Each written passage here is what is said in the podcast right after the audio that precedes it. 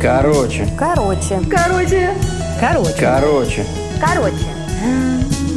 Короче. Короче. Короче.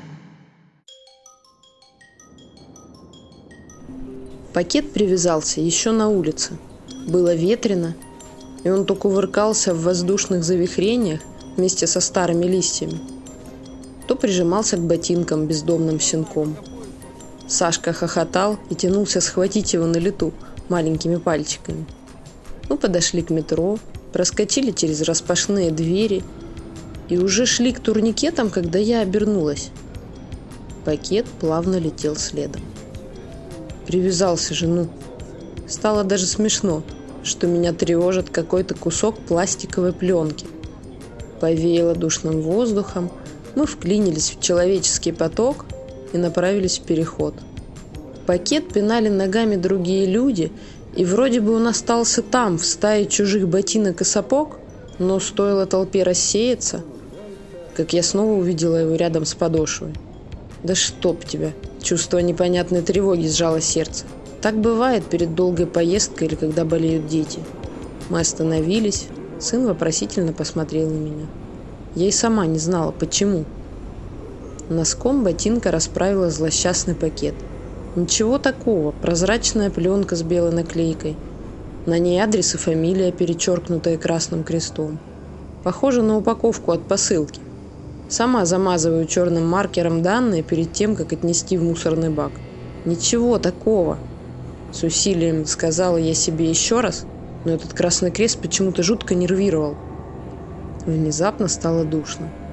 Мы стояли посреди огромного скопления людей. В этом запахе и звуке подземки, который сложно перепутать, если хоть раз бывал там. Женщины и мужчины спешили на работу и домой – на свидание, в кафе, просто по делам. Мы стояли. Пакет лежал, выставив на показ две перекрещенные линии. В какой-то момент стало страшно. Показалось, что из тоннеля вместо поезда вылезет огромный червяк или огненный дракон, или еще какая-нибудь чертовщина и сожрет нас, всех этих спешащих людей, и перрон, и колонны, и весь мир целиком – не останется ничего, кроме пакета с красным крестом. Я рванула ворот куртки, стянула шапку и присела на корточки. Притянула Сашку, уткнувшись лбом в худенькое плечико. В глазах потемнело, к горлу подкатила тошнота. «Мам, пойдем!» Сын потянул за рукав. «Вам плохо?» Пожилой мужчина остановился рядом. Я отрицательно помотала головой и, подняв глаза, увидела, что он убирает мусор. Что-то, бурча себе под нос, скомкал злосчастный пакет и засунул в мешок. Решение пришло моментально.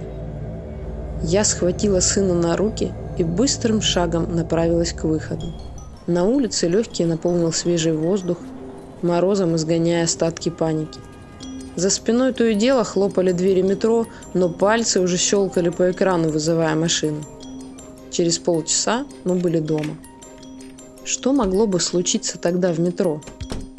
Срезали кошелек, отдавили ногу или состав сошел с рельсов. Между лагерями фаталистов и тех, кто думает, что сам выбирает судьбу, я определенно за вторых. Внутренний скептик хохочет, что пугаюсь простого мусора под ногами и читаю слишком много фантастики. И я практически с ним согласна.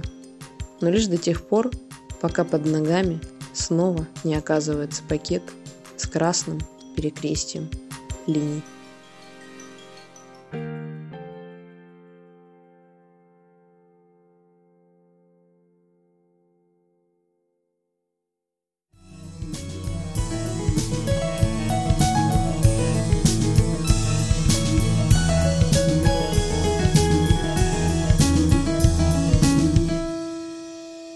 而且